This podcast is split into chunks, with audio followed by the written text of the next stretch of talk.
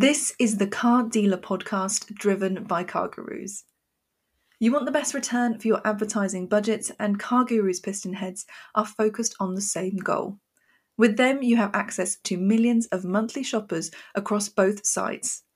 Connect with in market, high quality buyers today and turbocharge your digital forecourt. For more information, visit dealerpackages.cargurus.co.uk and schedule a demo with their team. That's dealerpackages.cargurus.co.uk and tell them we sent you.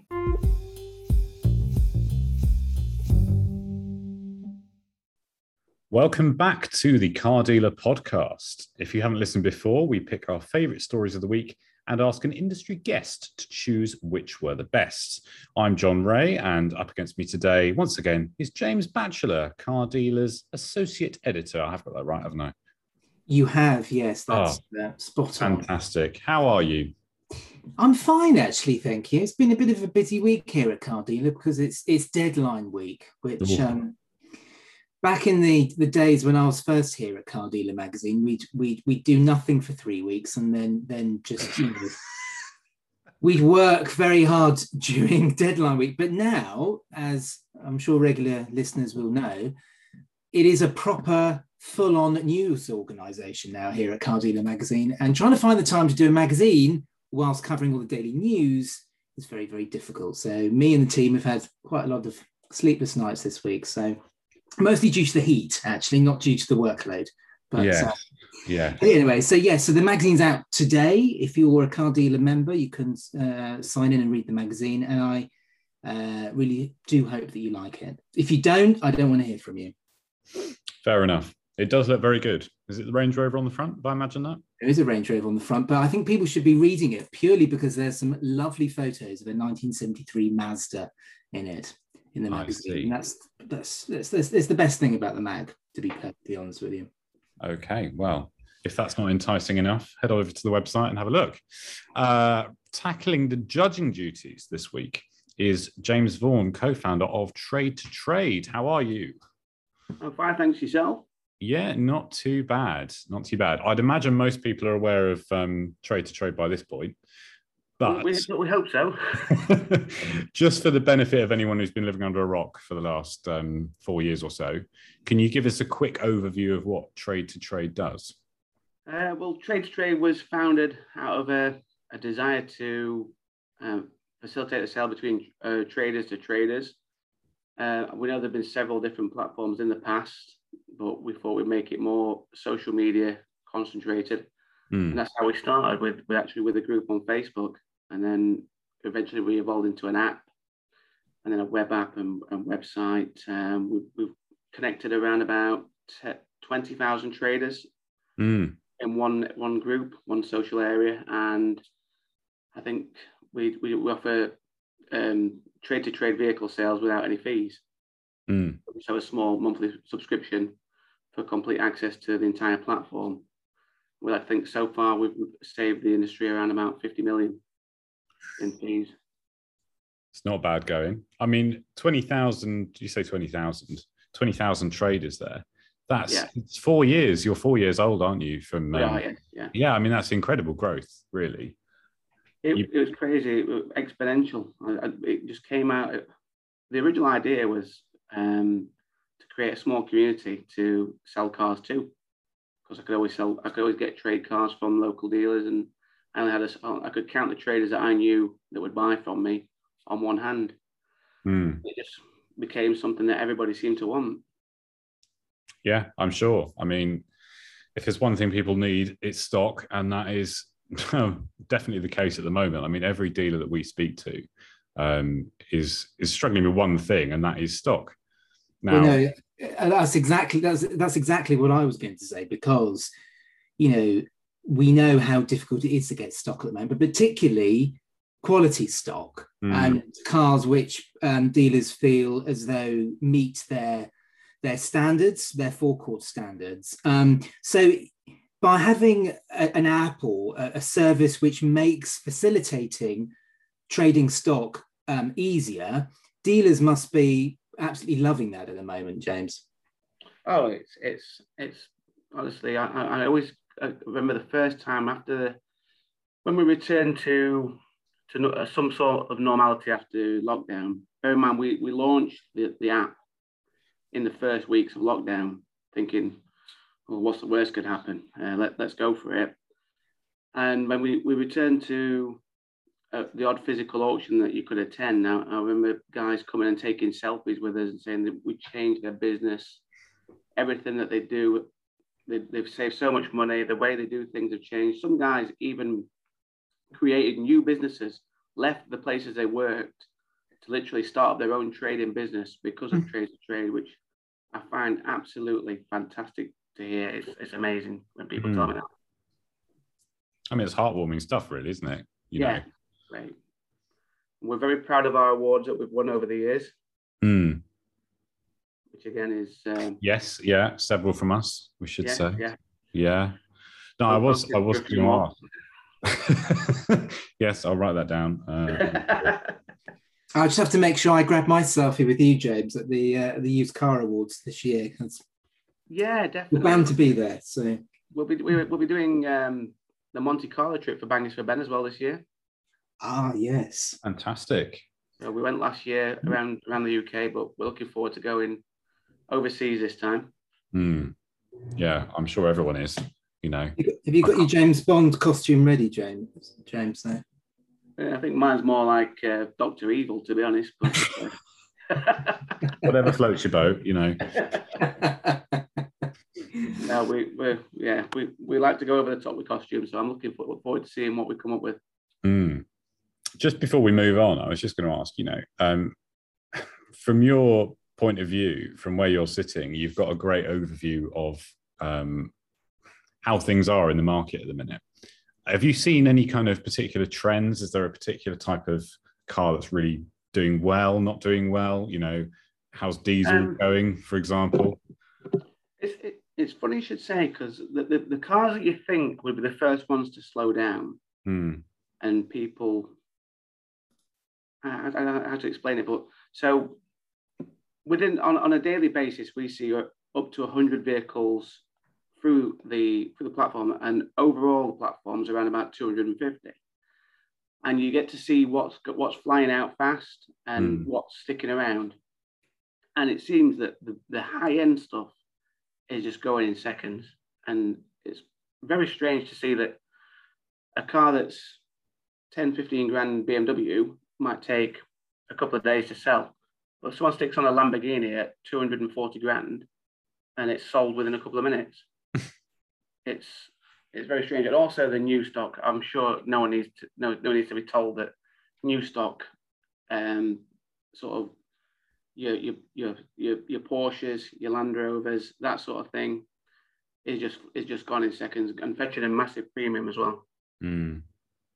I can imagine. No, it's it's interesting, isn't it? I suppose it's it's a case of the cost of living crisis affects a portion of the population, doesn't it? And perhaps the Lamborghini kind of end, it's yeah. it's not really making an impact. No, no, it isn't. It's uh, it's, a tough it's a tough thing to see mm. that, that people are being. I mean, there's nothing wrong with it if you if you've got it, flaunt it, I suppose. But mm. um, you you read you see in the news on on the TV that people are struggling to make ends meet, and then next thing you know, you're seeing guys, and and I've seen on the roads now there seems to be a lot more supercars and sports cars on the road than there were a few years ago. Mm. People just decided that, you know what, I've always wanted one. I'm going to have one now. Yep, despite the petrol prices. Yeah. right. Well, we better get on with it. Uh, so, if you haven't listened before, uh, Batch and I have chosen our favourite stories from the car dealer website this week. We don't know what each other has chosen, uh, but we're going to have a little chat about each one as we go along. Um, at the end, James gets to decide whose stories were the best and who is the winner. If you want to play along, you can tweet at Car Dealer Mag and let us know if you think we've missed anything. Um, in our last battle, as far as I can work out, Batch was the winner. So, regrettably, according to the bylaws of the podcast, I am bound to let him go first. So, oh. off you go. Thank you so much. Thank you. I'll obviously try to uh, keep that record high today. Anyway, I'll stop um, basking in my own glory and move on. Um, so the first, the first story I'd like to start with, um, it's sort of in the same vein which James was just talking about. Um, and it's the top 10 used models that saw the lowest price growth in June. Now, this is um, data taken from Auto Trader, their latest retail price index. And I was, I took one look at this and I was actually very surprised because there are some cars on this list which I wouldn't have thought had a um, negative price growth or, or, a very small price growth at all. So um, hopefully James hasn't seen this story this week, and I was just going to sort of um, ask him if he had any guesses of the cars that um, had the lowest price growth last month. Uh, James, is there anything coming to mind that you might think performed sort of a little bit badly last month? Is it particular vehicle or by brand? Particular vehicle, particular. Well, no, by brand. So make and model. Make and model. Um,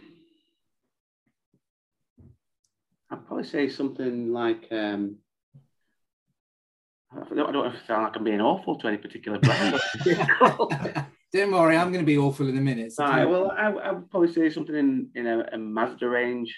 Um, maybe. Uh, say that. Well, well, there is, there is, uh, James. Yes, the Mazda CX-30 had a price growth of just 0.3% last month, which is effectively it didn't change at all, did it? But um, but on this list, the things that surprise me, it's the high end stuff. So it's things like the BMW 8 Series, which gr- price growth was minus 5.1. I mean, if we're led to believe, which we hear every single month, that it's the cars in the middle, in the middle, which are starting to look expensive. But the cars at the lower end um, are selling very well, um, and their prices are fluctuating quite a lot. And cars at the top end, their prices are fluctuating quite a lot um, because of demand. Um, I find this quite surprising. The car that I didn't find surprising at all was the Mitsubishi Shogun Sport, which mm-hmm. the price growth was minus 20.8%.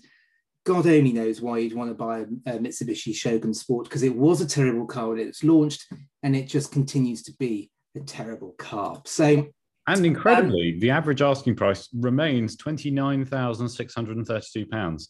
I, I was know. thinking to myself, well, how much could that car possibly have cost when it came out? Well, yes, and that did raise my eyebrows a little bit because I don't think they they, they really cost that much new. I anyway. think they were more than we think they were. I think they were about forty grand. So um, final days of Mitsubishi. Yes, and I can, I can, I, I can, I can only dream of what I'd want to spend twenty nine thousand pounds more on than uh, Mitsubishi Shogun Sport. But anyway, that's horses for courses. That's uh, the first story um, this week that took my um, that, that took my eye really. Mm. I mean, uh, just on this, I I have a similar story. I don't have this one, but I mean, I must slightly disagree. Uh, disagree with you because I was going through this this list of cars, and some of them cropped up um, in the same sort of story that we did last month. Funny enough, from the uh, the figures from the month before, and I was looking at some of these cars and thinking, well, some of these are just kind of like the cars that you forget exist. So you know, the Shogun Sport is a prime example. Um, I, I don't think there are that many people desperate to go and buy a Shogun Sport right now. You've got to have very specific usage needs, haven't you? Like I've got a you know uh, a horse box and I've got twenty nine thousand pounds to spend and I don't want a Land Rover. That's pretty much or a mm-hmm. SsangYong. That's kind of your usage case for that car. Mini Roadster is the second one. I mean, I think people forget the Mini Roadster exists. You know, you go and buy a Mini four seat convertible, wouldn't you? Probably if you wanted to convert. Well, it was a car that was never loved when it was brand new, anyway. Was it? No, no, and it's perfectly fine. But I mean, it's just it's an additional car that's forgotten about. BMW 8 Series, there's two different 8 Series in there, but that's the classic for me giant BMW that will always lose lots of money. You know, you've got your 3 Series and your 5 Series and 4 Series and whatever. But the 8 Series is just far, so far up the range and have an asking price of about 90 grand or something, doesn't it? Um, it's, you know, there's a, it's a big money car that probably will depreciate like a stone. So I'm sort of not overly surprised about that. There's a few that um, did surprise me. I think the CX30 is a bit of a surprise, but then it is at the bottom of the list near enough, i.e., it's not really lost that much money. Um, I mean, you do see a lot of CX30s, and I think they're they're pretty good, to be honest. Um, same with the Vauxhall Crossland. I mean, that's not really lost much money, 0.5% up or something. I've got one in stock. Have you? well, good news. It's grown 0.5%. Yeah, are your price are your prices in line though, James? Because the price growth is 0.5 percent. Yeah, I think I'm gonna have to lower it by 0.5 percent maybe then. I, I only trade vehicles as well, so I I, I, I don't really see much of the retail side. Mm. But yeah, I've, I've had one of them for a few weeks. Um, it doesn't seem to be getting any traction. Funny that was one of the cars I was going to say that, and um, possibly something from the sort of Citroen C3 sort of area. Oh yes, yeah, like an Aircross. Yeah, I've Same got them. thing, really.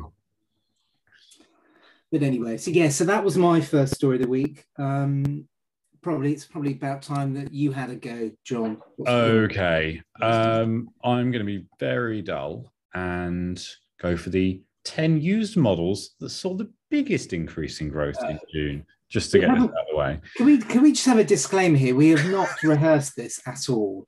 Um, so it's just just a bit of a coincidence, really. Yeah, I mean, I'll get through this quickly because it's largely the same sort of story. It's just it's interesting that the the same cars keep cropping up in these uh, lists again and again. The ones that are rising in value: Seat Alhambra, Renault Scenic, uh, Ford S Max, bizarrely Ford Fusion. Um, I mean, apparently that's worth forty four percent more than it was. I don't know what the time period is last month. Suzuki SX4 is the top, 82% increase in price. Suddenly, everyone is desperate for a Suzuki SX4. 82%. 82%.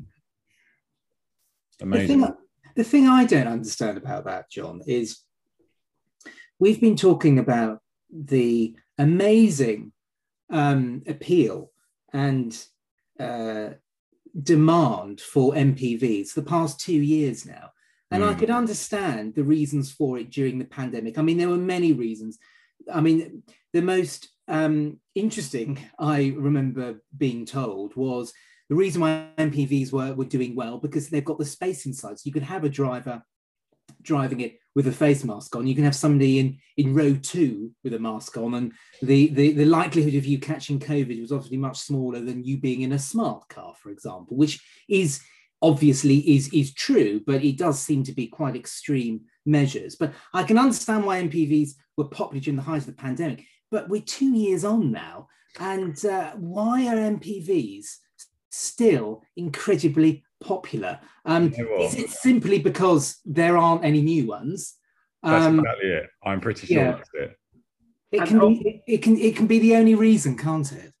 I, I also I think that uh, people are doing a lot more after the restrictions of, of the lockdowns and, and COVID.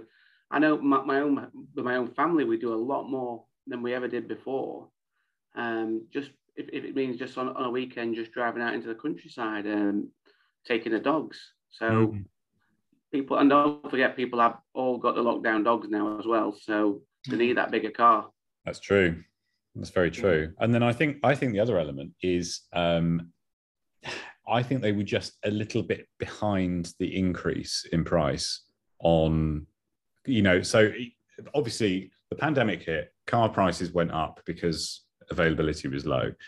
So probably that Land Rover Discovery Sport with seven seats is now way out of your price range. So naturally people go, okay, well, what else is there with seven seats? Oh, okay, Ford S Max and then everyone floods to those and that by association goes up in price as well it's just that they were more affordable in the first place that is my suspicion Yes, and I think um, I think the Seat Alhambra is actually quickly taking over the mantle from the Vauxhall Zafira, which, of course, as we well know on this podcast, was the the uh, the craze over the past two years. Where if you wanted an example of how crazy the used car market was, you just looked at values of Vauxhall Zafiras. Mm. Obviously, not fire damaged ones, but um, but no which is most of them yeah. um over to you batch Um, right. My next story is um, is about dealership interiors. Now, before everybody switches over to another podcast, uh, there is a point to what I'm saying. So this week we heard that Dacia has shown off its new eco-friendly look for dealership interiors.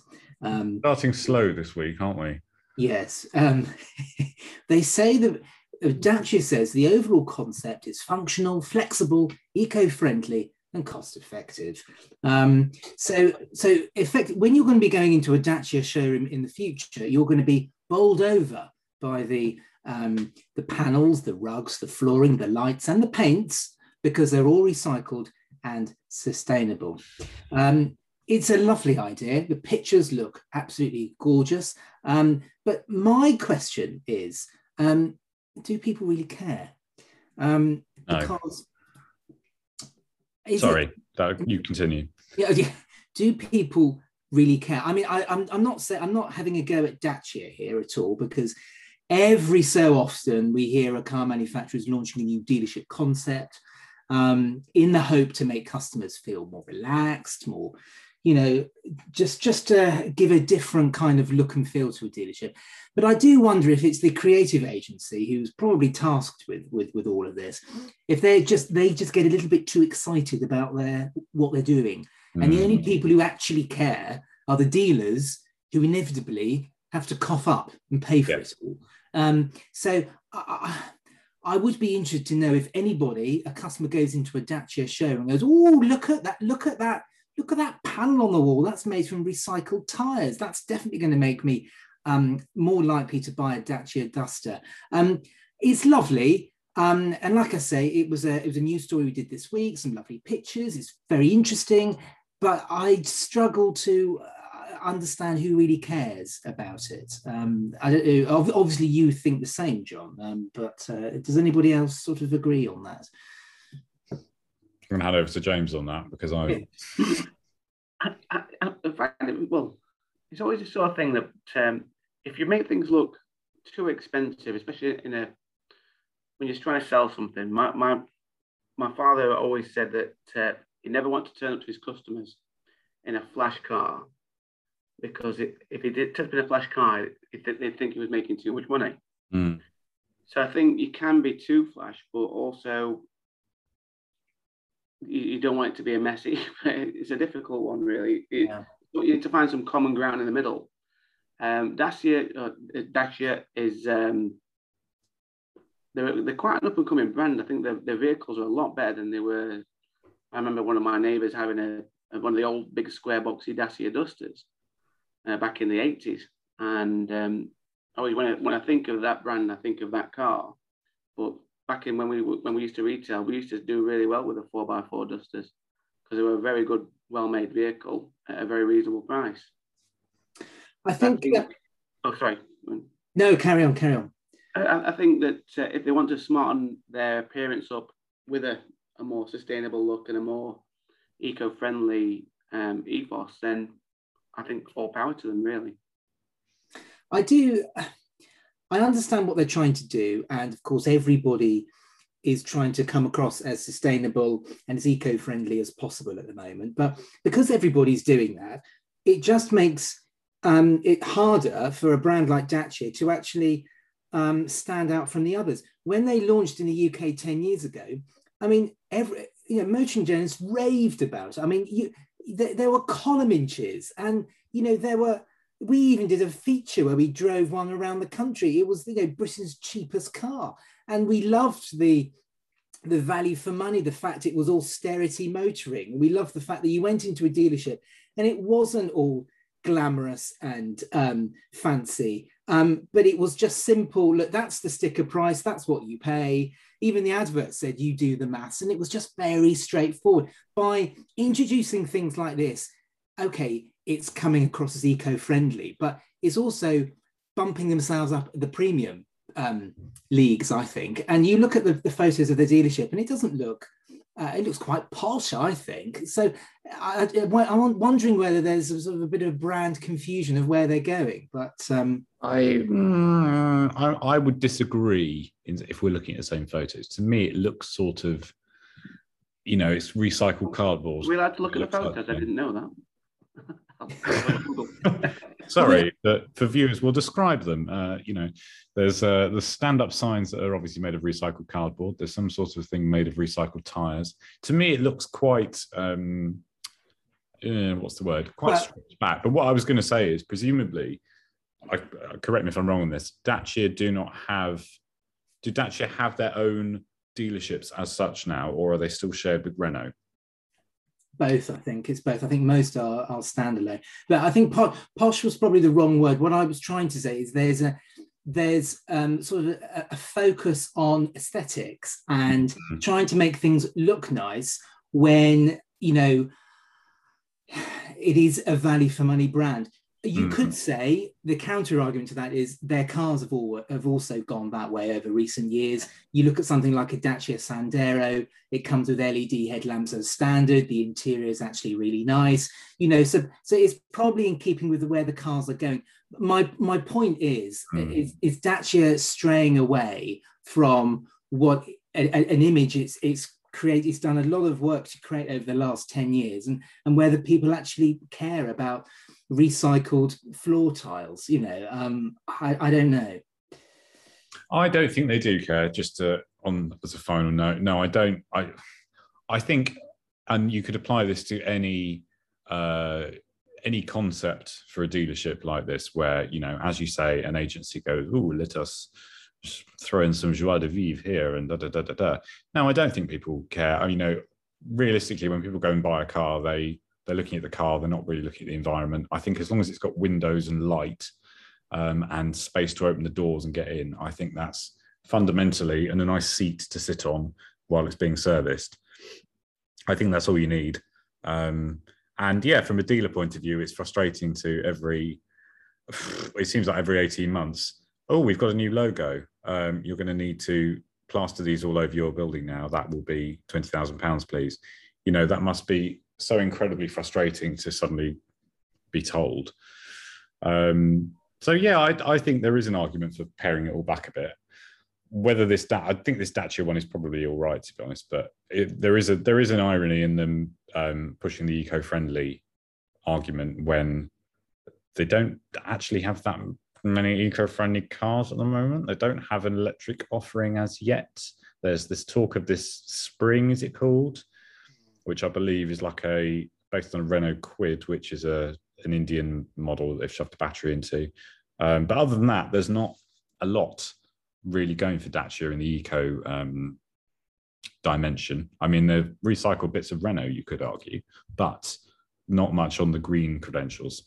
No, and you're right. I mean, obviously, in time they will become a, an all electric car brand, um, just like everybody else. But at the moment, when your product still have a value for money air. I mean, for instance, the jogger is is you know is being touted as the best value for well the cheapest seven seater you can buy. If, if, if, if that's the kind of market you're, you're going for, I don't think that market is necessarily interested in the fact that the paint on the walls has been sustainably sourced. I think they, they are they're more interested in what they're getting value for money, aren't they? they what they're getting for their for their hard-earned dosh. So um, I think it's just a bit of a confusion, really.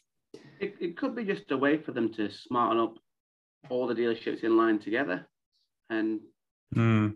under the guise of an eco-friendly look that we want you all to change all your furniture and put all the same pictures on the walls and could be that sort of thing maybe yes i'm probably just being way too cynical it's a, it's a, it's a generous prerogative to be cynical and negative about everything so um but there we are. Is it me now?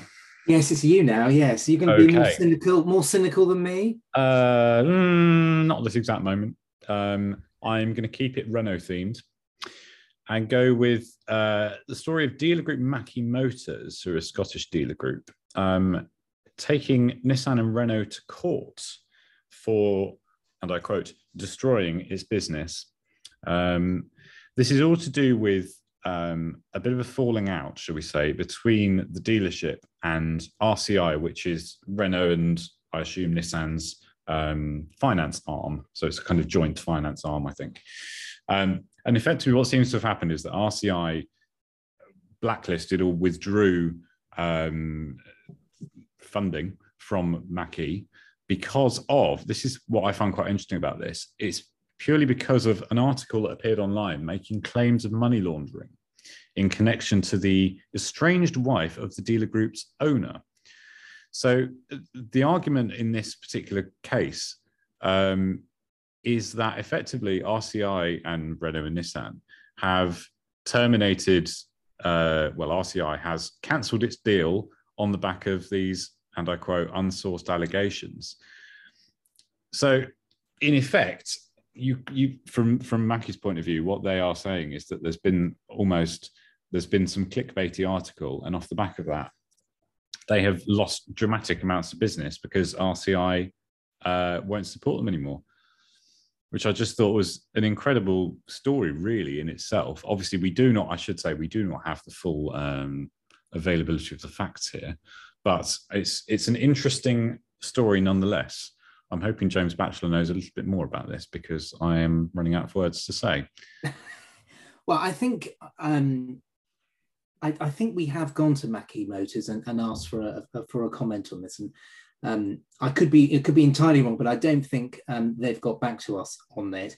Um, to be perfectly honest with you, I, I found it a very confusing story um, and uh, one which I didn't entirely understand. Um, so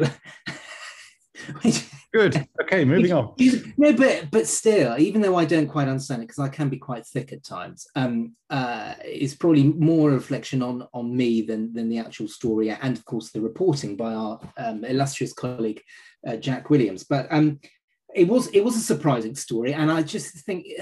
You know, occasionally these stories come along, and you just think, "Gosh, how on earth has this happened?" Really, um, so uh, yeah, I don't know whether James has got anything to uh, to, to, add on that, but um, yeah, it's one which I, would be keen to hear Mackie's uh, Mackie Motors um, uh, view on, and and um, I think it's one to, to look out for in the future, whether there's any sort of comeback on, because yeah, it's it is quite an interesting set of circumstances.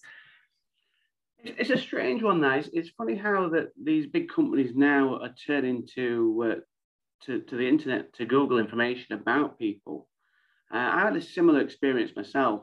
Um, I probably shouldn't really go into it, but uh, uh, when I renewed my insurance premium, um, they asked me if I had any um, uh, bankruptcies, or that sort of thing. This is for, for the motor trade. Hmm. And I said, no, I'm not got, not got anything, uh, anything like that. And they picked up on uh, an article in a local a local newspaper, like a sort of court report, when someone had took me to court over a 25 year old Land Rover Defender that needed some welding, surprisingly enough. um, and the chat that the, it was the the the the, the one that paid out five thousand um, pounds, but it made my insurance premium go up because I hmm. got this. I, have not. It's not like a um, no, was it a criminal record? It was not a criminal record. Mm. But they asked me those questions: Have you have you have you got criminal records? No, but because this was there and it was invo- involving um, trading standards, I think it was at the time, uh, they had to increase my premium, which mm. I found very very odd because mm. there was no record other than this article in a small, uh, I think, it, a small newspaper somewhere. Everyone's so Googling that from Google, someone's found this effectively. Yeah. yeah. you don't. It's it's odd, isn't it? But why would I, they why would they go looking for that? It's strange, isn't it? I want to insure a car. I've not. I'm sure if, if they want to check whether you've got a criminal record, as means especially as an insurance provider, you you surely have should have some way of finding that out. Mm. you wouldn't Google them to see if they've got a criminal record, surely. Mm. I mean, it does make you wonder. I probably there is more to this story than meets the eye, and there is probably no. I'm going to say hypothetically there might be more going on here, and there might be more reasons why RCI uh, severed ties effectively. Um, the the allegation is slightly worrying though, isn't it? Because it's yeah, it's someone could write a story that is it could be false, it could be true, um, and then your a, a, large finance arm cuts you off because of a thing that's written on the internet that can't necessarily be disputed about your estranged ex-wife. I mean, that's even worse. It's not even directly with the chat. it's it's an associate, like I say, an estranged ex-wife. Mm. But there's there's well, there's there's stranger things going on, I suppose. Yep, Looking certainly. at the media right now about some of the, the things that people are digging up on other people is unreal. Mm. Well, we'll move on before anyone up on us. James Batchelor. Okay, well, my next story is uh, sky high car prices are number one priority for customers as cost of living spirals, dealers tell survey. Now, this is a survey of 52 dealerships um, carried out by Close Brothers Motor Finance. Um, and they found that almost three quarters, 74%, put the cost of the car at the top of the list of customer priorities. So, so, so essentially, number one customer priority at the moment is the cost of the car. That's their number one priority. Um, and elsewhere, 12% of dealers reckon that extras such as the sound system or sat nav were most important, while the same percentage believing that customers prioritize color when buying a car. It is quite an interesting, um, it's quite an interesting survey. Um, but also, and this is not a, it's not a criticism of Close Brothers here at all. But I, the, the thing that I, I came away from this is isn't the cost of the car normally the number one priority of any car buyer? Because I, I, I don't mean to come across as flippant and, and totally ridiculous here, but but but the, the cost of a car is always for me the number one priority. Otherwise, I'd be looking at a Bentley. If I, I only could afford a Dacia, there's no point me sort of considering a Bentley, is there? Now I know I'm extrapolating that to add, to its utter extremes, but I just would have thought that the cost of the car is always the number one priority. I suppose the thing here is is the size of the um, of how big it's three quarters. I mean that is that's quite a sizable number, isn't it? And and is this another sign that the cost of living crisis is starting to bite? I don't know. Um, we, we do seem to be talking about the cost of living crisis a lot, and quite often it's it's a thing that is bandied around, and the actual data, the figures yet uh, is too early to actually see whether that's actually happening. So this could be an early sign that the cost of living crisis is having an, effect. Um, but um, Close Brothers, they do say, uh, Lisa Watson, the director of sales at Close Brothers, says uh, dealers need to step up to the bat, ensuring that they have the right stock on their forecourt at a fair price and with a comp- comprehensive finance offering. Um, I'm sure they do, and and as we as we've heard many times, uh, especially from Steve Corwood recently, who was on the podcast a couple of weeks ago, dealers are well aware that they have to find the right stock. Is actually finding it is the problem, isn't it? Um, I, th- I, think for dealers who, who are not concerned about what cars they put in their forecourt, they might be finding it um, quite easy at the moment. But I, I'm sure the dealers who have high standards and they need to find the right stock um, it's it's it's pretty difficult at the moment, and um, especially if they're confronted by customers whose number one priority is the actual price of it. So um, yeah, that caught my eye. Um, what do you think to that, James? Um, again, I find it like I say, the price surely is the most important factor, um, and then if you can find the right colour vehicle in your price range, then I think that is that is that is the most important thing. Um, like I said, the, the, the, the shortage of stock at the moment is, is affecting all the prices. Like well, like you said earlier, that, that you're if you got ten thousand pounds to spend a couple of years ago, and that ten thousand pounds does not now doesn't buy you what ten that what it did a couple of years ago. Yeah. And in some ways, I mean, some some some cars are worth, like you like I said, uh, some cars are worth now. Even my sister bought a car um, 18 months ago for 14,000 pounds, and it's now worth 18,000 pounds for to trade it in. So she's like over the moon. Mm. So that must be affecting, like I say, the cost of living crisis is really affecting lots of people in lots of different ways. And um, like I say, I, uh, color for me is, is a big thing. Uh, to, just on the subject of used car prices, um, it's it's obviously uh, you know, it's something we've been talking about for a long time, but you are very aware now of, of consumers. They everybody knows that their used car has gone up in value. All they've got the false belief that every single car has gone up in value. I mean, whenever when you know it comes up in conversation all the time, somebody says to me, "Oh, you know about cars? You know, um, you know, it's crazy that my Vauxhall Vauxhall Corsa 1.2 Envoy has has gone up in value, and it's just like not every car has. And as we're seeing at the moment, prices are softening, and and it's decreases of certain cars. So um, it is interesting, how, isn't it? How the the the consumer perception of things is always um, a couple of steps behind what's what's actually happening. Because um, I think for for quite a long time in the early days of the pandemic, when we were saying, look, prices are going absolutely through the roof, it wasn't a very well known thing. Um, so um, I, I, think it's going to take. Well, we know that it's going to take an extremely long time for used car prices to go back to, to pre-pandemic levels. They might not ever go back to those kinds of levels, but I also think the consumer perception of used car prices is going to take even longer to get back to normal because everybody is of the view that their car is worth a hell of a lot more than it was um, a year ago or two years ago. I think the, the consumer now has become a lot more aware of what they're buying, be it any market.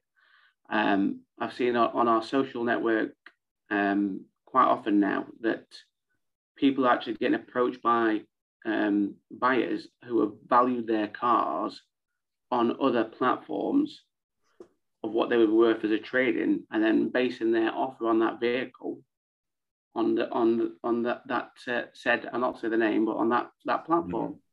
Mm-hmm. And I find that really really strange. Well, hang on, it's you got it up for eighteen nine nine five, but these guys are offer 15 and a half. It's like, they're not selling it. Uh, you're absolutely right, and that was one of the quirks that we sort of reported on last year. I mean, I, I remember another weird uh, kind of uh, practice by some car dealers was they'd go on the likes of Cazoo, for example, and notice that they the price of their cars was was a lot less than than the prices uh, that are, you know on, on other sites, and, and were buying stock from yeah. Cazoo um, to fill out their forecourts, knowing that they could whack another fifteen hundred pounds on on the price of it. So it's just another weird quirk of the used car market, really, last year. No, and, and also I, I find re, um, the, the prices is still there's still fluctuations in prices in different regions. So mm. I sell, um, I do, I, st- I still trade a little bit, and I sell a lot of my cars go down south. Still to this day, they go down south. I mean, it used to be a big thing back back in the, the late nineties where you, you could buy buy up buy cars up north and drive them down and turn a quick profit, but it's still still happening now. That's interesting because I mean we are we are in the process of um, doing this thing around Auto Trader. We're doing a video about Auto Trader, which will be out in the coming weeks.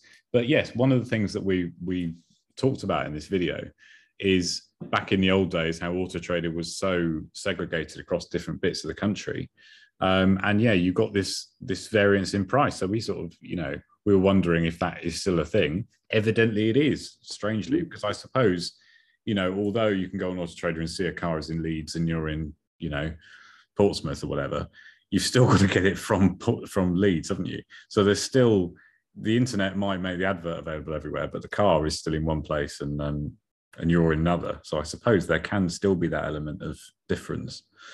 Yeah and people still don't like to travel when buying a car. I don't. Uh, you, you get, I reckon maybe 10, 15 percent people still do, but most people want to go and buy something on the doorstep mm. that uh, they can go and have a quick look at. Um, don't waste a day traveling to look at a car, I suppose. Yeah, yeah. I think we're still a long way off, off of internet only sales. I know certain companies have struggled in recent months mm. their, their model, shall we say. Yes to it's, it's being able to touch a car and listen to the engine, see if there's any smells, just all the things you've got to spend. If, if you're using a car for work, you're spending half your life in that car. Physically, the physical presence of buying that car is still a massive thing. 100%. Yeah. We'll be right back. You want the best return from your advertising budget, and CarGurus PistonHeads are focused on the same goal. With them, you have access to millions of monthly shoppers across both sites. Connect with in market, high quality buyers today and turbocharge your digital forecourt. For more information, visit dealerpackages.cargurus.co.uk and schedule a demo with their team. That's dealerpackages.cargurus.co.uk and tell them we sent you. Now, let's get back to the quiz. Right, I'm going to move us along, if you don't mind, Mr. Batchelor.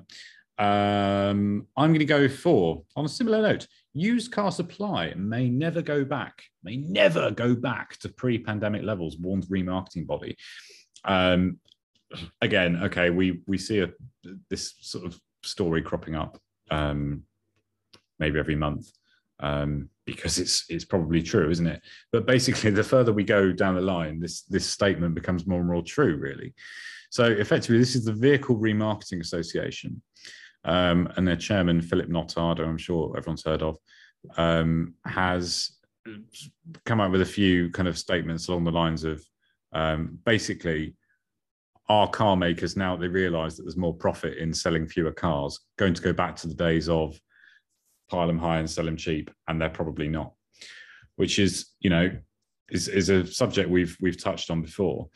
One of the interesting things that he mentions though is whether everyone will every car manufacturer will follow this route because you know nobody nobody wants to be a volume car manufacturer really they all want to be premium car manufacturers you know ford don't want to keep making fiestas they want to make nice big cougars and all these things with much more profit in and Vignale badged this, that, and the other. Um, but one thing that Phil has said is really the unknown variable in this situation is whether other parties will move into the space vacated by manufacturers who are reducing volume and take their place.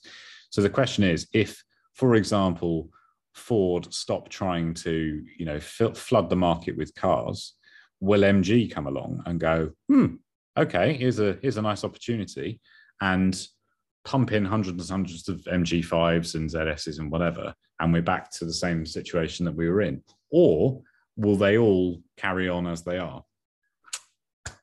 Any thoughts?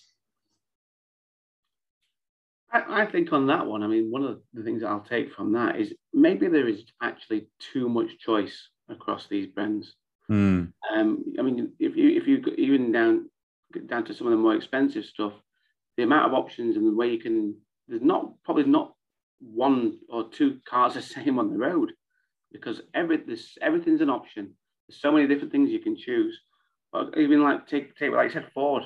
I mean the sub brand the sub uh, models within Ford engines everything. This is why we've got such a big problem because there's too much to choose from. If they streamline things ever so slightly, say for instance the Tesla model, mm. very very minimal options there, and they're they're getting cars out the door. They really are. Um, I know they've got several factories, and they've, they've, like I say, they've only got a couple of products, but I think there is just. I mean, when I was younger, my I had a BMW 3 Series. That was my car.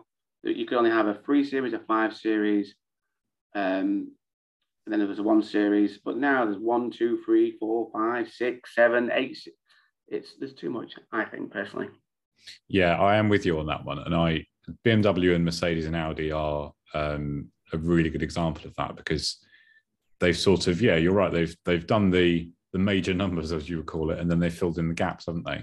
Yeah. So does there need to be a is is a one series or a two series? Sorry, not a one series. An X1 BMW that different from an X2, for example? Does there need to be an Audi Q2 and a Q? Is there a Q3 coupe thing. I mean, there's like there's hundreds of them. You cannot. Have you the size of a Corsa these days? The size of a Corsa, did you say? They're huge. There's, there's, a Corsa is as big as an Astra used to be. I thought Corsa got a bit smaller. Well, um, a, a, friend of mine had a hire car the other day, and it, he, he turned up at the house like that. I couldn't believe the size of the car. The engines are smaller, but hmm. the car was huge.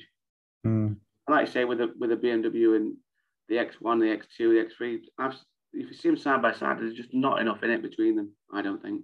Mm. Just um, going back to the crux of the story again. The other thing I will mention is we we sit here kind of talking about oh what's going to happen with you know what's going to happen for car dealers in terms of um, if stock doesn't return quickly, and whether it's a positive or a negative or whatever. The other thing is, we I certainly forget that there's a whole industry around remarketing of which you know you are part, which is affected by this as well, and you know less volume certainly has an impact at that end. Is it something that you you guys are worried about? Um, it's so when we first, when we launched the the platform um, with the app, we had a, a, a number in our head of vehicles we wanted to supply or help supply, and vehicles and, and members that were on our platform. Hmm.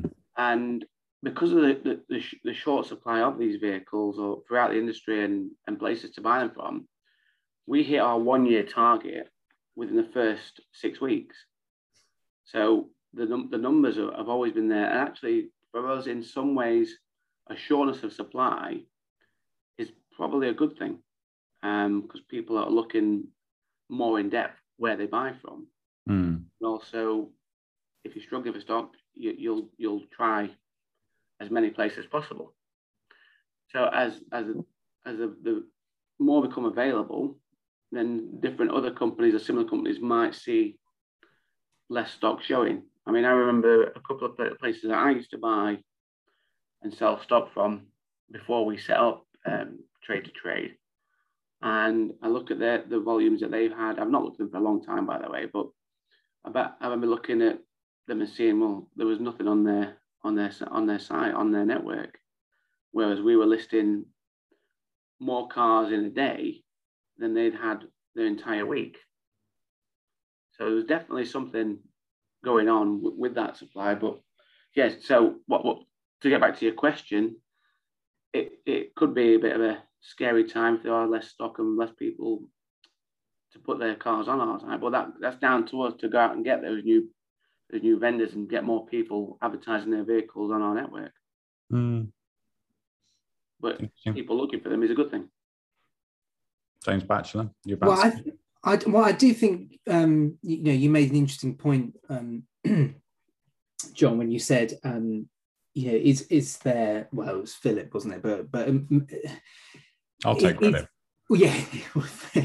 um, is is the place of these volume car makers going to be replaced by somebody else? I think it is. I think it is a, a, a potentially a major problem because obviously electric cars they will come down in price in the future. Um, you know, battery technology will get bigger and better and cheaper and what have you. But I can't see um, a situation, even in 10 years' time, where suddenly car manufacturers are going to turn around and say, "Oh yes, well you know how it was laughable how you could you could spend twenty eight thousand pounds on a Ford Fiesta a few years ago." Um, we we also thought it was ridiculous, and so we're going to reduce the prices of our cars back down to what it used to be a few years ago, where you could easily get into a I'm just picking the Ford Fiesta for example here. I'm not singling mm. out Ford, but you could pick up a Ford Fiesta for, for twelve thousand pounds, and now I think you know the starting price for one of those is probably eighteen thousand or something, you know, and that's if you can get hold of one. So I, I think potentially there is a big problem further down the line where the brands that people consider to be value for money, you know, the commonplace brands where you know Ford, there's a Ford deal on every single street corner. That was always the sort of the the, the, the perception wasn't it? We are potentially uh, consider, facing a future where, where that's not the case. So um, we've always said you know, the Chinese threat, for example, but I, I think there could, there could be um, an opportunity for brands which we aren't familiar with coming in and and and, and effectively mopping up because not everybody wants to buy a used car and, and and people do want to buy a brand new car but they haven't got the the, the, the, the funds to, to pay let's face it exorbitant prices for new cars at the moment. I mean new, new cars are not cheap are they? And i know people buy cars on finance these days but but having you know but still the prices of new cars is ridiculous. And uh, and I, and I think I think that, is an interesting point. Are we going to be facing a future where um, new brands could come in and uh, and take over from from from the uh, from the outgoing legacy brands. I mean, we've spoken about it on the podcast before. This whole question of where these legacy brands, where they will fit in the hierarchy in the future, is one that I find absolutely fascinating, and uh, I think we'll find out in the next few years. I, I think we're about to see a whole raft of new brands, especially from the Chinese market. I mean, you've got the, the Chinese market the one brand that I'll pick out is uh, I think they're called uh, NIO, mm. and their their range of vehicles, well, from what I've seen, them looks fantastic. So, but we're going to get lots of similar. There's quite a lot of Chinese and uh, Middle Eastern brands. I think we're about to start seeing a lot more of in the, in the next few years, definitely. And we're probably not... the only reason we haven't is because demand is so high for them in the Chinese market that the supply isn't there to actually bother setting up here, is there? Yeah, we're not wanting to go over old ground from a previous podcast, but I think it was either last week's podcast, the week week before, when we spoke about the the Whatcar survey that found that um, that despite the brands of NIO and what have you, the vast majority, this was according to one survey, but the vast majority of people Brits have no idea what these brands are, and mm. um, it's it's something which um, you know we as journalists and people in the motor trade talk a lot about. You know, the threat of these new Chinese brands, but uh, you know, if people don't actually know what they are, then then it's they're not going to buy their cars. Quite simply, are they? So um, there is a huge opportunity for new brands to come in, but also they've got to be mindful of of, of brands that are, are still struggling at the moment who have recently launched you know look at look at ds look at look at polestar. We were talking to the polestar ceo today um, me and jolly ray. And um, and uh, yes they are, are getting brand traction but it is a very very long road isn't it to launch a new brand in the uk that's trying to do something a bit different um, but people simply don't know who you are. So yeah yeah very very interesting times. On that note is it you? I think it's your go. Yes. Yeah. Um, uh, I've lost count, by the way. I don't know how many stories we've done. Well, I've got two more. So, um, oh, excellent. It's so, an hour. Yes, I know. I know. Um, so my so this story is about um, the lawsuit against Mercedes Benz. Um, it's begun in Germany over you know you uh, you guessed it Dieselgate allegations. Um, so Mercedes Benz are facing this huge lawsuit. Um, and um, this particular consumer protection group is trying to prove to the Stuttgart court that Mercedes knew what they were doing and knowingly deceived customers. Um, I'm, I'm, not going to be I'm not going to sit here and, and defend Mercedes Benz because I don't know what's gone on. They may very well have uh, done something wrong here. The reason why I've brought this up is because this story has come up again this week, and that's the very point it keeps rumbling on this mm-hmm. doesn't it? On and on and on. I mean when did dieselgate happen? It was i think it was like october 2015 wasn't it? Um, and it was i mean you could say that volkswagen unfairly took the can on this because if we are led to believe quite a lot of manufacturers have been doing this um, although yes. it hasn't been proved. Um, but it just does seem to be, and it really is becoming the automotive equivalent of the PPI scandal, isn't it? And I'm not saying that, that people are wrong to claim uh, compensation, um, but uh, from my personal experience, and my personal experience is probably different from everybody else's, but sometimes this conversation comes up. Uh, people ask me about it, and and quite honestly people do say look i didn't buy a car i didn't buy that particular brand of car because of of of um, what the manufacturer was saying about it when when they bought it and i I, I, I, I do, the car, yeah, exactly. Yes, and I, I do wonder how much is you know this is of people see the. I mean, you know, t- TV is full of these adverts at the moment. Have you been misled when you bought your diesel car? I mean, it's all over the internet, isn't it? Whenever you watch a video on YouTube, there's some yes. kind of advert. And I do wonder whether it's that people watch those adverts and say, "Oh yes, well that's terrible. Oh yes, well I feel aggrieved and I'm going to do something about it." do people really do are people really aggrieved by this i'm sure there are some but i would i would i would guess the vast majority of people aren't aggrieved about it so um I don't want to go down this whole line, and I know people might listen to this and they might might start sending in very angry letters. Well, they would if we lived in 1956. But um, uh, I don't want to. Go, I don't want to go down that line. The reason why I've brought this story up is it just feels like it's rumbling on and on and on, and I do sort of look forward to the day where we don't have to talk about it anymore. Yeah, I I unfortunately think. Uh, this kind of thing is going to carry on forever. This is just an ambulance chasey kind of um, lawsuit, isn't it? I mean, okay, it, there is there may well be uh, some. Obviously, there's some substance to a lot of these allegations. I would assume because you know VW settled out of court, didn't they last year? All these sorts of things, you know, and it's not uh, it's not an, an unserious matter because horrible particulate matters coming out the back of your car when they're not supposed to is not great.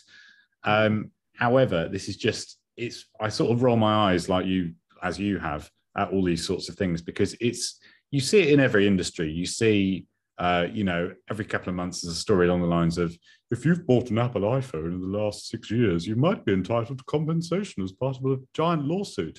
And what you're entitled to is about ten pounds. Um, it's just you know these giant lawsuits trying to squeeze money out of corporations. Um, over relatively minor things, I sort of think. You know, this is not a case of, I don't think this is Erin Brockovich level um, issue, is it? This is over, and I quote, how many cars is this over? 50,000 cars, mm. which is yeah. not a huge amount. Cars no. are generally quite polluting anyway. You know, 50,000 cars pumping out a, a bit more NOx than they were perhaps supposed to. It's, it's not in the grand scheme of things the worst thing to happen in the entire world, is it? Nobody's had poisoned groundwater. You know, it's it's well, not that we know, but yes. As far as we know, yeah, yeah, this is not part of the situation. It's not. I don't want. I don't mean to talk down the problem, but it's it's a it's a minor thing that some uh, some law firms have thought, oh, we can make a quick buck out of this. Yeah, and I, I I do think you have to be, and I don't mean this this nastily or rudely at all, but I do think you have to be a certain mindset to um, sign up for for for these um, lawsuits and try and get some compensation. I think w- when I say um, where you know this keeps lumbering on, I think unfortunately it's going to carry lumber, lumbering on because we've got a cost of living crisis, and I do think that if people can see any opportunity to make any kind of money or some kind of compensation. Um, they're going to take it, but I just think it's a sad thing where you know you're absolutely right, John, that you know we, we do seem to be living in a society or in, in times where you know you can get money out of anybody and somebody is to blame for everything and there is money to be made on everything. Um, so um, I don't I don't I don't want to cause you know come out with with some with um, you know really contentious things. But it's just again we we we've written a story about it this week because it was in the headlines and it just seems to be something that it continually makes the headlines that there is a car manufacturer that has done apparently it's assumed and it's you know it's believed that they've alleged they've, yes alleged that they've they've they've done something bad with diesel and um and uh, it just it just just keeps rumbling on doesn't it I, I will say the final thing on this. In, strangely, it's only two cars they're alleging. It's the GLK, which we did not get here, which was a kind of boxy little four by four thing, and the GLC. Those are the only two cars this lawsuit is circling around. And I would I would put it to the panel here that perhaps if they're alleging Mercedes have fiddled with these two particular cars, they have probably allegedly done it to all of them. So does that mean there's going to be another lawsuit for the C class, and then another for the E class, and then another for the GLA, and and so on and so forth? Or because I mean they're not they're just they're the middle of the range cars. Those they're not tiny, they're not massive. Well, put it uh, this way: the GLK and the GLC didn't have their uh, unique range of engines, did they? So, no, no, exactly, yeah. exactly. And I, I will also make another predict. I'm going to make a prediction here. Uh, oh, in a decade's go. time, there's going to be another one of these, and it's going to be.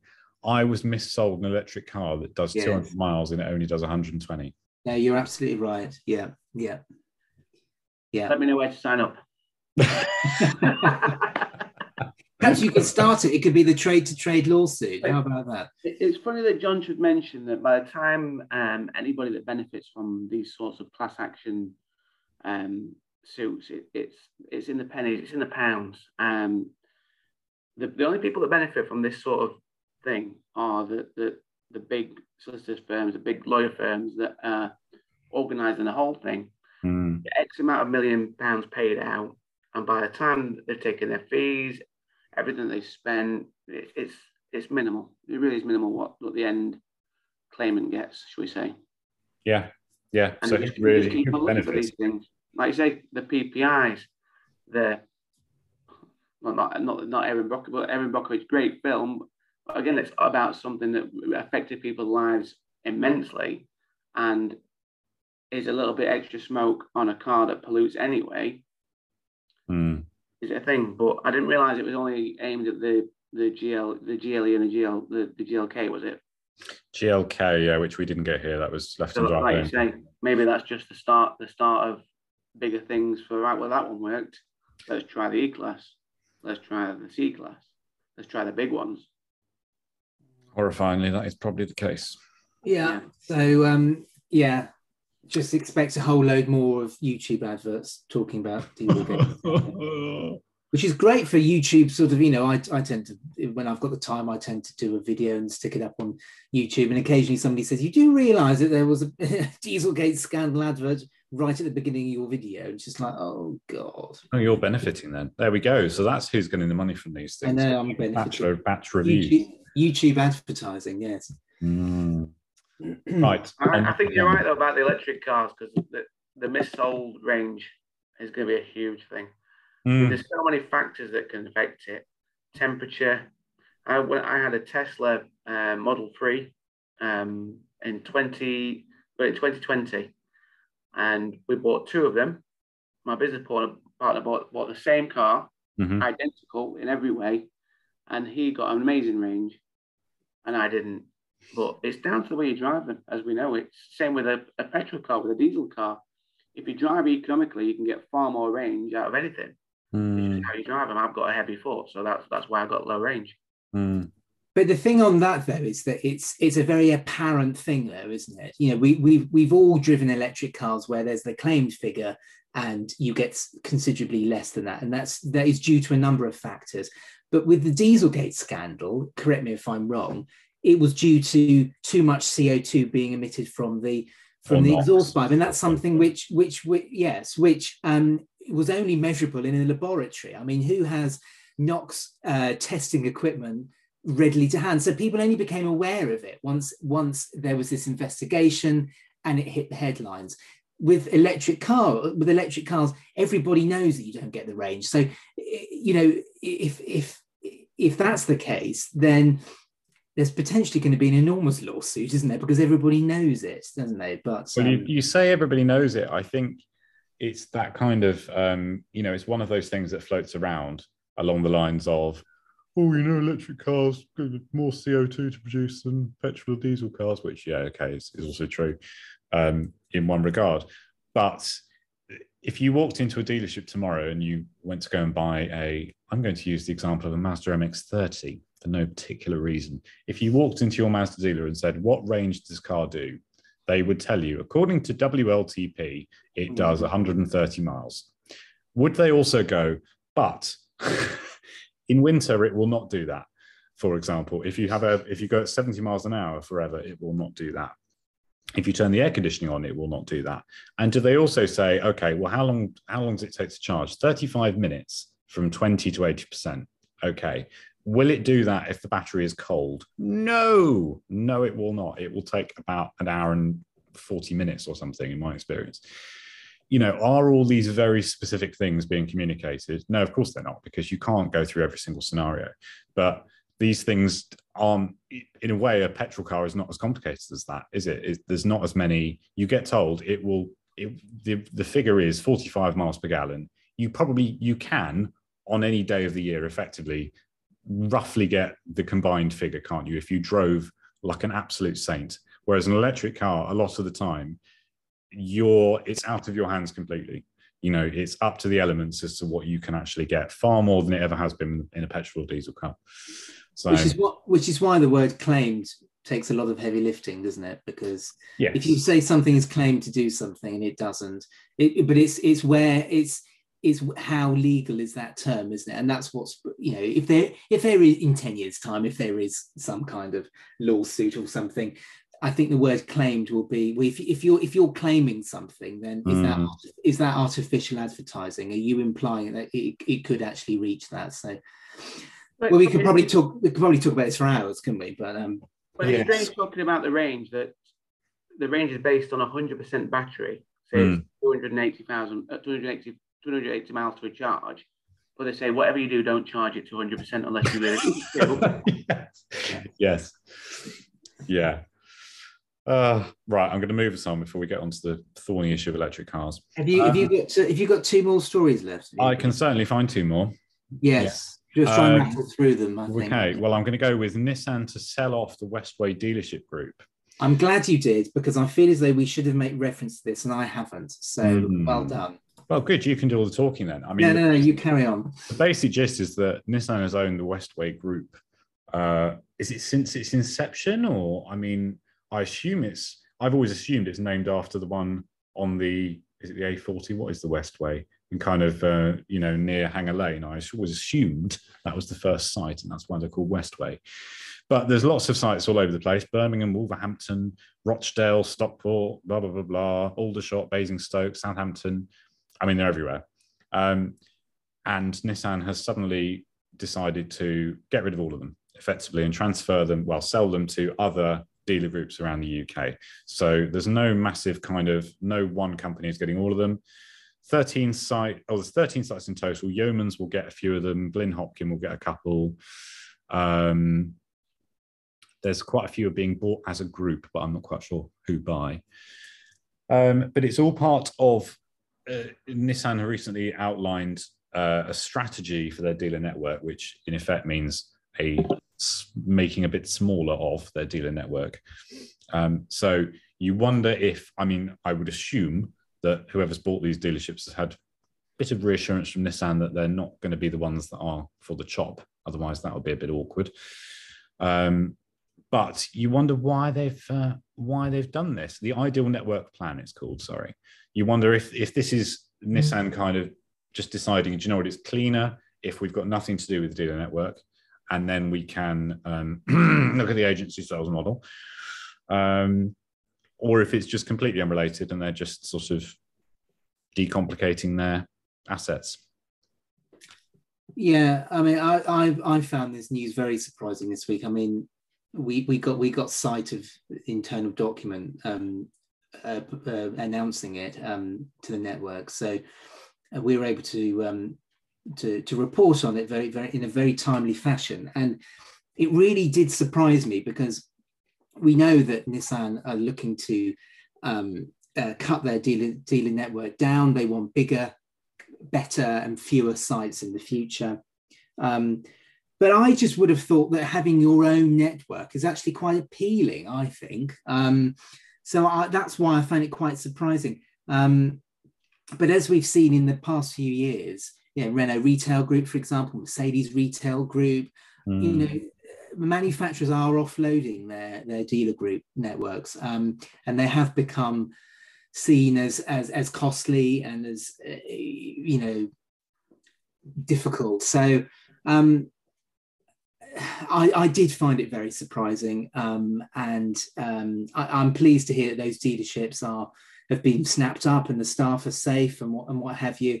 The, the next um, interesting bit of that story is who's bought the remaining dealerships because we're, we're led to believe that it's uh, one big dealer group has bought the remaining ones. Um, and uh, as soon as we know, we'll we'll let you know. So um, yeah, it, that was that was probably the biggest story of the week. Really, um, very interesting. Yeah, it's strange because I, I, I didn't realize that um, it was their own West. I thought Westway was like say was an, an, independent selection of dealers throughout the UK. Mm. And like also, you know, like said, surely as a manufacturer to have control of your your marketplace to the end user is the best. You're you're you're you're projecting yourself to that, and you can then tell your salesman exactly what you want them to say. You're in charge of the training from product knowledge to everything. Whereas if you're then selling it to somebody else, and then they've got to say on, you don't know what they're saying to sell your product. You can focus on any one product because you own the dealership. Surely that's the perfect business model for a manufacturer. I suppose the the argument with this is um, perhaps it's becoming increasingly difficult. I mean, I, I, I won't say the agency sales word again, but it's becoming increasingly difficult because to it, on the one hand, you if you own this dealer network, presumably it, it, all sounds very rosy, but you can't give them any preferential treatment. There's got to be this Chinese wall of um, you are treated Westway the same as Glyn Hopkin or any other um, dealer network, or all the other dealers will be going, mm, hang on a minute, this is not very good. So it does put them in a bit of an invidious situation when they want to do things, presumably. I'm trying to think of other manufacturers who still have dealer networks on their books. I mean, do Ford have any? They used to have. Do they used to have Haynes? I imagine that was that Ford. Yeah, they've got they've got Trust Ford, Trust which, Ford. Is, which um yeah. Hmm. Yes, so it'll be interesting to see whether that carries on going forwards and more people offload their networks. You see manufacturers having their own online, um, a stronger online presence when buying vehicles? Well, that is certainly the the aim of a lot of manufacturers, isn't it? Mm. Um, and I think from their point of view, you know, as as Batcher said when we were chatting to Jonathan Goodman of Polestar earlier, they've only ever operated as an agency. Um, I said it again, sales model, and you know they see all the benefits of it um, because it, it makes things a lot less complicated. They're in control of the whole journey, aren't they? Um, anyway, this is a whole other subject, and we're running dangerously low on time. So I'm going to move us on. James, I'm just glad. You, I'm just glad you. I'm just glad you brought it up because I, I uh, realised it was off missing off my list, and it's something well, we should have. I mean, obviously, we got the important stories out, like the increase in price of the Suzuki SX4. So, well, yes, um, we're keeping keeping in the same vein as the important stories. My final story is the um, breaking news that um, Mini's entire UK dealing network a seal of approval from the Dogs Trust. Um, yes, it's true, ladies and gentlemen. Mini has become the first car brand to have its entire UK dealing network approved by the Dogs Trust. Um, 131 dealers have now been branded as welcoming and safe for pooches. Um, staff at Mini dealers have gone through online training covering topics such as how to approach a dog, how to avoid hazards with for dogs, and also to make pets feel at ease. Um, I mean, it is it is we can sit here and laugh, and it is it is it is it is it's quite a you know a light-hearted kind of thing. But my uh, takeaway from this is. I don't have a dog, but I, I would imagine if I did have a dog and I walked into a showroom, a mini showroom, and um, and the staff uh, started to fawn over my dog or to be uh, very lovely towards my dog, I would imagine that um, I'd probably be more inclined to buy a car from that particular salesperson if they were, you know, showing a lot of respect to my pooch um, and and making it feel at ease and all this kind of thing. So, uh, is is I know many of, of uh, they've tried desperately over the past year or so to come across as very dog friendly and all this kind of thing. And this is probably the, the highest accolade that they could get um, in the dog world. Um, but I, I, I think it, I don't know. I, I, might be talking complete rubbish here, but I just think it's interesting. If you're if you're trying to make your someone's pet feel more at ease, I think I think it, it goes without saying you're more likely to buy a car, aren't you? Because that dealership is being nice towards your your animal. So um, that's that's that's that was my final story, and that's that's what I thought. How, how uh, has there been anybody before them that's had this award? Um, uh, I think. I, mean, I, think I, I don't know. I, I, will say I don't know if it's an official seal of approval from Dogs Trust that they have a you know rubber stamp that they come and go, hmm. yes, you are dog friendly here. I don't think there's been. I mean, there's there's there's dog related things crop up every now and again. You know, like you see um, car manufacturers do sort of dog related special editions and all this, that, and the other. And, you know, uh, kits and things like you can buy a ramp for your Nissan X Trail that's dog friendly and all this, that, and the other. Um, but no, I don't think I don't think it has been. I think this is the first. It, it, it's just funny because a, a, local car, a car dealer friend of mine, he win, wins um, a, a, like an award seal of approval nearly every year for the last several years. And I asked him how he managed to win it every year, and he said because no one else applies for this award. so, but it's like I say, it, it's, it's a great recognition for um, that they are dog friendly. But I've, I've never found it an issue. Really. I think it. I think it would be interesting. Um, and if any mini dealers want to talk to us about it off the record or anonymously, then please do get in touch. But we know how difficult it is for salespeople to be trained these days um, on a variety of subjects, not least to the fact that their product knowledge is going to be so vast these days because there's so many cars they've got to sell. But is this seen as you know, we're all looking at oh, that's fantastic, that's lovely, oh, that's how cute, how quaint, oh, lovely. But for, if you are a salesperson, you're thinking, oh my God, this is yet another thing that I've got to learn. And I've got to, you know, I'm going to feel a complete chump um, being in the dealership and trying to put as someone's dog at ease. Um, and that's if somebody actually comes in with a dog. I mean, I, have spent lots of times in in you know, many hours in car dealerships, and I, I I can't really recall a time where someone's actually brought a dog in to the showroom. I was going to say, as uh, not a dog owner, but as a mini owner, um, I assume you're still a mini owner. It is I am property somewhere. I am one of your many homes. But yeah, what kind of dog would fit into your mini? Um, probably uh, um, a Shih Tzu or something. A very right. a, a Shih Tzu is very small. Oh, yeah, we've got two. Got two little Shih Tzus. Are they are they small, James? Yes, they are. Um, well, one's a Pomeranian Shih Tzu cross, and the other one is a a poodle Shih Tzu cross. Well, that means absolutely nothing to me. Yeah. Um, but it, as long as they are small, they would fit into my Mini Cooper S. Yes, yeah, they're, they're, small and very demanding dogs. So okay. I don't think my dogs would be welcome in any mini dealership. Yeah. how, small, how, small, these dogs are, and they wouldn't go anywhere without their mother anyway. Um, so they don't like me at all. Yeah.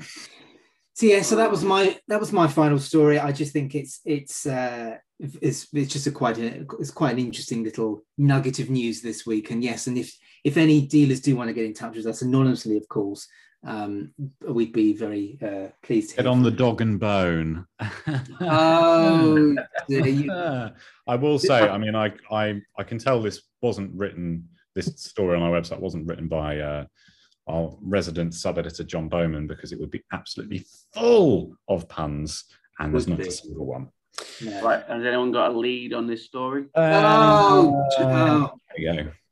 Ah, right, I'm going to move us swiftly on from that. um, on a on a similarly light-hearted but bit more serious note, which is Hendy Group installing defibrillators at 60 of its sites across the south of England, which on the face of it does not sound very exciting. But it is a very important thing to have. Um, as we've seen recently, there was a story a few weeks ago um, where a gentleman had taken his car into a it was a Nissan dealer in Crewe, um, suffered cardiac arrest while he was waiting for a service or something, and he was saved by uh, a member of staff who, as it happens, knew how to use the defibrillator that they had on site. So you know that is an example that's a real life example of a defibrillator being used in a dealership and saving someone's life. So there's no reason really not to have these things, um, at least somewhere on on your premises, apart from the cost of them, obviously. So Hendy Group has spent thirty-six thousand on these devices at sixty of its sites. But I mean, you sort of think at the end of the day, you can't really put a price on saving someone from having a heart attack, can you? No, so, no, and I I, I think it's great. It's great that Hendy have done it, and um, I'm glad that it's made the headlines. Um, but I just think it should be as necessary equipment as a first aid kit. I mean, it yeah. should, it should, yeah. you know, ideally every dealership should have them, really, or or there's one nearby. So um, hopefully, uh, we we do get to a time where this kind of thing isn't in isn't in the headlines. Mm. They are. They're surprisingly inexpensive to install as well. Um, I think they, I think they're between about fifteen hundred pounds and two thousand pounds. mm. installed. Um, but one thing I will say is that um, if they have got all these in their sites, have they got sufficient people trained to use them as well? Mm. Well, I would say that's more important than training yourself to be friendly to dogs. Well, hope, hope, hopefully, people's heads aren't full of how to be nice or to how to approach a dog. Um, they are able to also take on board some more training, which is when when a defibrillator is is needed. But yeah, you make a very good point there, James. I mean, because that's that's always the problem, isn't it? I mean, you know. Uh, you know you can you can you can have fire extinguishers in a, in a, in a place can't you but do people actually know how to use them i mean it's all it's all well and good having the equipment but you've got to make sure that people are trained regularly on this kind of equipment haven't you the, the only reason i, say it is because across the road they had a recent fundraiser for uh, the, the, local cricket club across the road from my house mm. they raised some funds for a defibrillator and obviously we made a donation and i said um, and does anybody know how to use it and no one said yes. I thought it was really ah. So something that we're going to try and help them with. Yeah. Um, yes, it's definitely two parts to this, isn't there? Yeah. And it's hmm. regular training as well. So you need, and also in a dealership, you have to have two or three first aiders. So you probably surely would have two or three people trained to use it as well. Mm-hmm. there's some ongoing costs there, definitely. Absolutely. Goodness me, have right. we actually got to the end of the, this? We have after an hour and podcast. 20 minutes or something. Yeah. Right. So, uh, James, before we ask your verdict, is there anything you think we've missed? Oh, no, no. Some great stories there, actually. One or two that I was that I hadn't read and I was quite interested to hear about. And um, one or two, well, the, the one about the dogs was uh, particularly informative. Oh no, I can see where this is um, going already. Yeah, no, there, there were some great stories. Um, I'm glad I, I'm glad I uh, came on today. Lovely, excellent. Uh, well, I'm going to have to ask you, who do you think is the winner? Well, I'm going to have to go with you, John, and your um, your comments about uh, the, the the used stock supply and remarketing because yeah, preaching to the choir. It's, it's, something close to my heart, and uh, it's something that I'm involved with on a daily basis and it was most relevant to me, I think. Sorry, James. Oh, he looks very disappointed. Don't worry, I won't be coming over for my selfie with you to use caramels. Put it that but there we are. Sorry, James, you're breaking up. I, am gonna miss that. you can't wait for a selfie with that. Uh, very well done, James Bachelor. Very well done. Very well done, John. Very thank well you. Done. Thank you kindly. It, it, was a pleasure speaking to you both today. thank you, James. Yeah, well, and you. And lovely you. having you on. Thank I was you. just going to say, all that's left is for me to say thank you, James, for coming on and judging today. It's been great to have you on, and hope you'll come back again. We haven't yeah, scared you off. No, no.